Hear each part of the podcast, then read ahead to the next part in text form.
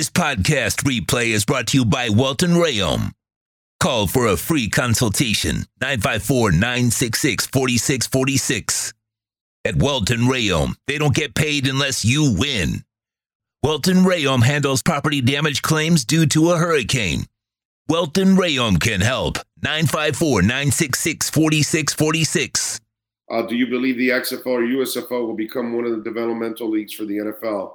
Donardo, if it, it'll be the XFL because uh, Rock already has some relations with the NFL as it is. Um, it'll be the XFL, but I'll tell you this, Donardo, without it, they won't survive. There's no long term growth for the XFL or the USFL if they don't tie themselves to the NFL. We've talked about this before. I've told you what I think. It's got to become a developmental league where the bottom end of, of NFL rosters and practice squad players are playing in the XFL. Very important.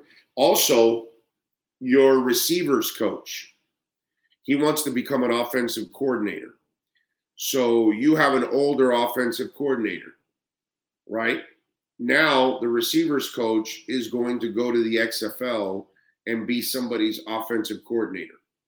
So now he'll get a little training on calling games and get that in-game experience and then you're training your guy for the future because you hope that your older offensive coordinator who might retire in the next year or two or three maybe you got the guy in the wings and you can develop him he can go to the XFL and call a season and be and have be in that experience so I think it's very important that one they mirror each other in rules, they mirror each other in philosophies, and then at the same time, you're not going to have 32 uh, teams in the XFL, but you're going to have to get to like 16, right? And that way, two teams in the in each in in the league will represent one XFL team, and then they'll be the feeder system for those. But the defenses have got to be kind of the same. So if you run three fours, they've got to run three fours. If you run a four three, they've got to run a four three. If you run a spread or you run a traditional more offense or whatever, all of those things have to have similarities. Just like you know in the minors uh, or in the NBA, you you you run the similar things. That way, when you do elevate them from the G League to the NBA, from the minors to the majors, there isn't a lot of change. And they're not thinking about different rules and different you know schemes and things like that. So all of those things have to kind of mesh.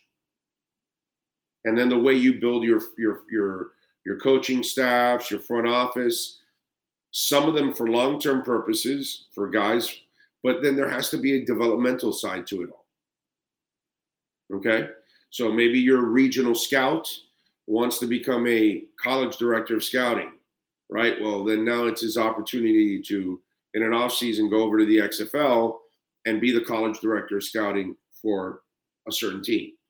All of these kind of things have to kind of mesh.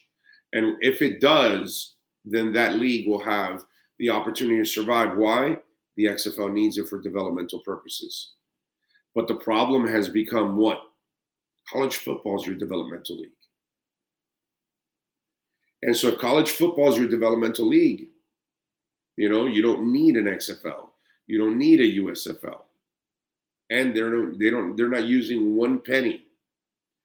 If they tie themselves to the XFL, they'll be an expense. College football, they have zero expenses. And meanwhile, they're developing their players, which they're really not because a lot of the spread now in college has made it harder to develop offensive linemen and road graders because they're passing, you know, 70, 80% of the time in some colleges. It's ridiculous. So guys don't have their hand in the dirt and they're not, you know, driving people into the ground. So it's harder to project some of these linemen. Can he become a good run blocker when he comes from a scheme that he barely blocked? Comes a challenge. So the, the XFL can help you that area develop more offensive linemen, things like that.